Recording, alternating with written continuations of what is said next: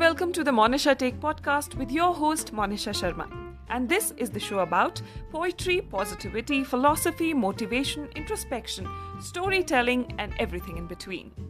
So every Tuesday यानी हर मंगलवार को हम होंगे आप सभी से रूबरू तो चलिए आज के शो की शुरुआत करते हैं नमस्कार राजा खेपन की कहानी के मिरब भाग के तीसरे और आखिरी भाग में आप सभी का स्वागत है। तो पिछले एपिसोड में हम सभी ने देखा कि किस तरह से उस लड़के ने दोनों सैनिकों को बेवकूफ़ बनाकर सारा जुमा खा लिया। तो चलिए मिरब के आखिरी भाग को आगे बढ़ाते हैं। खा पी कर थोड़ी देर आराम करने के बाद लड़का भेड़ की टांगों की हड्डी के साथ खेलने लगा। खेलते खेलते आसमान में एक कौवा आया और वो हड्डी के उस टुकड़े को लेकर उड़ गया।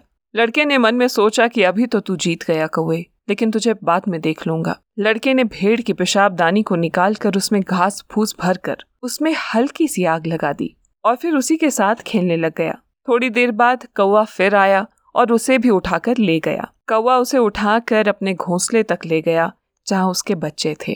थोड़ी देर बाद हवा चलने लगी और हवा चलने के कारण उस पेशाब दानी में जो पहले से भरी हुई घास थी, उसमें लगी आग अब तेज लपटों में बदल गई।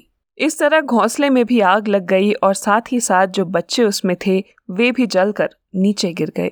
तब लड़की ने उन दोनों सैनिकों से कहा, देखा तुमने? मैं कैसे जीत गया? ये सब देखकर दोनों सैनिकों ने सोचा, ये लड़का तो कमाल का है, इसने तो पक्षी तक को नहीं बख्शा।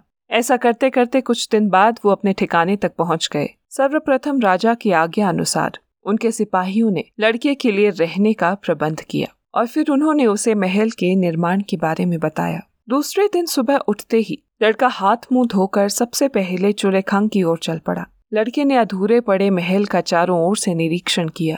ठीक उसी क्षण महल के सामने से एक बूढ़ी औरत गुजर रही थी। बूढ़ी औरत ने लड़के से कहा, बेटे, क्या देख रहे हो? क्या राजा के आदमियों ने तुम्हें एक पत्था चांदी और एक पत्था सोना देकर इस अधूरे पड़े महल को बनवाने के लिए लाया गया है?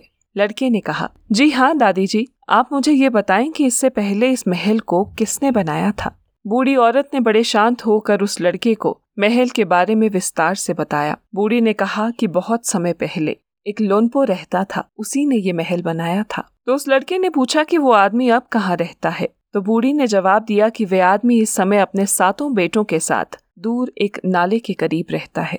इसके बाद लड़का अपने कमरे में गया और लुगड़ी बनाने लगा और उसने बेहद शानदार लुगड़ी तैयार की। लुगड़ी को मिट्टी के घड़े में डाला और साथ में मर्जा का गोला भी बनाया और उसे चमड़े की एक थैली में भर दिया। सारा बनाया सामान इकट्ठा कर वो एक घोड़े पर लोनपो की तलाश में चल पड़ा। काफ़ी लंबा सफ़र करने के बाद वो वहाँ पहुँचा जहाँ लोनपो रहता था। लोनपो अब काफ़ी बूढ़ा हो चुका था और साथ ही साथ वो अंधा भी हो चुका था। उस समय उसके सातों बेटे जंगल में शिकार करने गए हुए थे। लड़का लोनपो के पास बैठा और उससे बातें करने लगा। बातें करते करते लड़के ने चुपके से घड़े का मुँह खोला और लोनपो की नाक के पास ले गया। खुशबू सूंघ कर लोनपो ने कहा कि पहले तो ये सब बहुत खाया पिया, पर अभी खुशबू बहुत अच्छी आ रही है। ये सुन लड़के ने कहा, मैं बहुत अच्छा तो नहीं बना है, पर क्या आप इसे खाएँगे? तो लोनपो ने कहा, कोई देने वाला हो तो ज़रूर खाएँगे और पियेंगे सत्तू से बना मर्जा लड़के ने लोनपो को खूब खिलाया।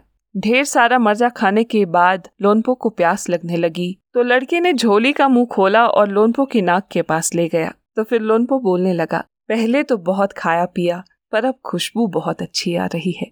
ये सुन लड़का बोला वे में बहुत घटिया किस्म की लुगड़ी है, क्या आप इसे पीना चाहेंगे? लोनपो ने कहा, कोई पिलाएगा तो ज़रूर खाएँगे पियेंगे इस तरह लड़के ने धीरे धीरे लोनपो को लुगड़ी पिलाना शुरू किया और लोनपो को नशा चढ़ता गया। काफ़ी नशा चढ़ने के बाद लड़के ने लोनपो से पूछा, यहाँ से काफ़ी दूर एक चूल्हे खंग बना हुआ है, क्या उसे आपने बनाया है? लोनपो ने जवाब दिया हाँ मैंने ही बनाया था। लड़के ने पूछा, इसे किस तरह बनाया जाता है? तो लोनपो ने कहा, अरे बेटे, बस थोड़ा सा ही काम करना होता है। तो लड़के ने फिर पूछा, थोड़ा सा काम कैसे करना होता है, मेमे? लोनपो ने फिर से कहा, बेटा, बस थोड़ा सा ही काम होता है। बीच बीच में लड़का लोनपो को लुगड़ी पिलाता रहा। अब लोनपो काफ़ी नशे में था। लड़के ने एक बार फिर पूछ लिया मेमे खांग कैसे तैयार किया जाता है बताइए ना? अब लोनपो को काफ़ी नशा चढ़ चुका था। लोनपो ने कहा, सुनो बेटा, इसे तैयार करने के लिए हमें कुछ मंत्रोच्चारण करना पड़ता है। जैसे, इसी समय पर सौ दरवाजे बन जा, इसी समय पर सौ खिड़कियाँ बन जा, सौ कड़ी बन जा, सौ बीम बन जा और सभी जाकर इस चूल्हे खांग में लग जा। इस तरह इस मंत्रोच्चारण के करने के बाद चुलेखंग अपने आप तैयार हो जाता है। लड़के ने फिर पूछा, मिमे क्या इतना ही मंत्र होता है? लोनपो ने कहा हाँ बस इतना ही मंत्र होता है। लड़के ने लोनपो को लुगड़ी पिलाकर इस मंत्र को सीख लिया था और अब वो वापसी की तैयारी करने लगा था। वैसे इस बात से ये भी स्पष्ट होता है कि किस तरह ज़्यादा शराब पीने से व्यक्ति अपना मानसिक संतुलन खो देता है और कई बार तो अपना सब कुछ खो देता है।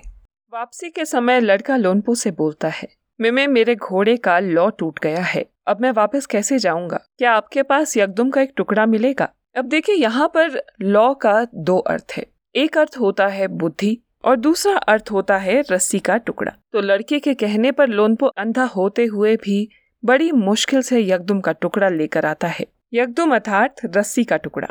इतने में लड़का फिर लोनपो से पूछता है मेमे मेरे घोड़े का ट्रटपा टूट गया है। क्या आप मुझे न्यूंग देंगे? तो यहाँ पर दूसरा शब्द है न्यूंग। इसका अर्थ होता है मोचियों द्वारा जूते सिलने के लिए इस्तेमाल किए जाने वाली सुई। लेकिन यहाँ पर ध्यान देने वाली बात यह है कि न्यूंग जैसा एक और शब्द होता है निंग जिसका अर्थ होता है दिल। तो आपको ये तीनों शब्द याद रखने हैं। पहला शब्द है लॉ, जिसका एक मतलब होता है बुद्धि, और दूसरा मतलब होता है घोड़े की काठी की रस्सी। हमारा दूसरा शब्द है न्यू जिसका मतलब है मोचियों द्वारा जूते सिलने के लिए इस्तेमाल की जाने वाली सुई, और तीसरा अर्थ है निंग, जिसका मतलब होता है दिल। तो लड़के के मांगने पर लोनपो ने किसी तरह से ढूंढ कर लड़के को न्यूंग दे दिया। इस तरह दोनों चीज़ें लेकर लड़का चल पड़ा। शाम को जब लोनपो के सातों बेटे शिकार से वापस आए तो लोनपो ने अपने बच्चों से कहा, किसी ने मुझे लुगड़ी पिलाकर मेरा लॉ चुरा लिया है।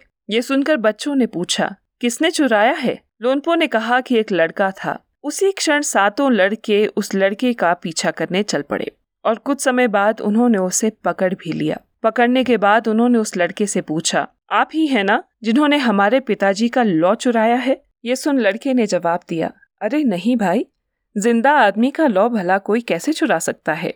दरअसल मेरे घोड़े का लॉ टूट गया था तो मैंने उनसे यकदुम का टुकड़ा लिया था। ये लीजिए, इसे आप वापस ले जाइए।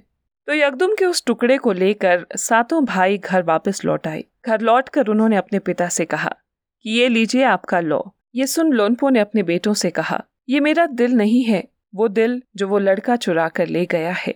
ये सुनकर सातों बेटों ने एक बार फिर उस लड़के का पीछा किया और काफ़ी दूर जाने पर उसे पकड़ भी लिया। उन्होंने एक बार फिर लड़के से पूछा कि, क्या तुमने हमारे पिता का निंग चुराया है? लड़के ने एक बार फिर जवाब दिया अरे नहीं भाई, ज़िंदा आदमी का निंग कोई कैसे चुरा सकता है?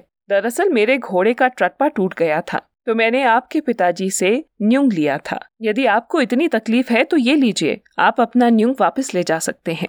इस तरह एक बार फिर सातों लड़के वापस घर आ गए और अपने पिता से कहा, ये लीजिए पिताजी, आपका न्यू इस पर लोनपो बोले, बेटा, बस इतना समझ लो कि ये भी नहीं है। और अब तक वो लड़का अपने घर भी पहुँच चुका था। दूसरे दिन से ही लड़के ने चूल्हे का निर्माण शुरू कर दिया। जो मंत्र उच्चारण लोनपो ने उसे बताया था, उसने वैसा ही बोल बोल कर चूल्हे को तैयार कर दिया। और इस तरह अंत में बेहद सुंदर चूल्हे यानी महल बनकर तैयार हो गया। महल की खूबसूरती देखकर राजा ने खुश होकर उस लड़के को अपना लोनपो, यानी वज़ीर भी बना दिया। तो दोस्तों, ये था मिरब का तीसरा और आखिरी भाग। उम्मीद करती हूँ कि मिरब की कहानी आप सभी को पसंद आई होगी। मैं जानती हूँ कि आप सभी सोच रहे होंगे कि इसमें तो राजा घेपन का कहीं भी ज़िक्र नहीं है। और सच कहूँ तो कहानी पढ़ने के बाद सबसे पहला प्रश्न मेरे मन में भी यही आया था। लेकिन मैंने आप सभी को कहानी की शुरुआत में ही बताया था कि जब भी पुराने बुज़ुर्ग राजा घेपन से जुड़ी कोई कहानी सुनाते थे तो वो हमेशा पहले मिरब सुनाया करते थे और उसके बाद लारब सुनाई जाती थी। तो हमारे आज के इस एपिसोड के साथ मिरब का अंत होता है। अगले मंगलवार से हम शुरुआत करेंगे लारब की।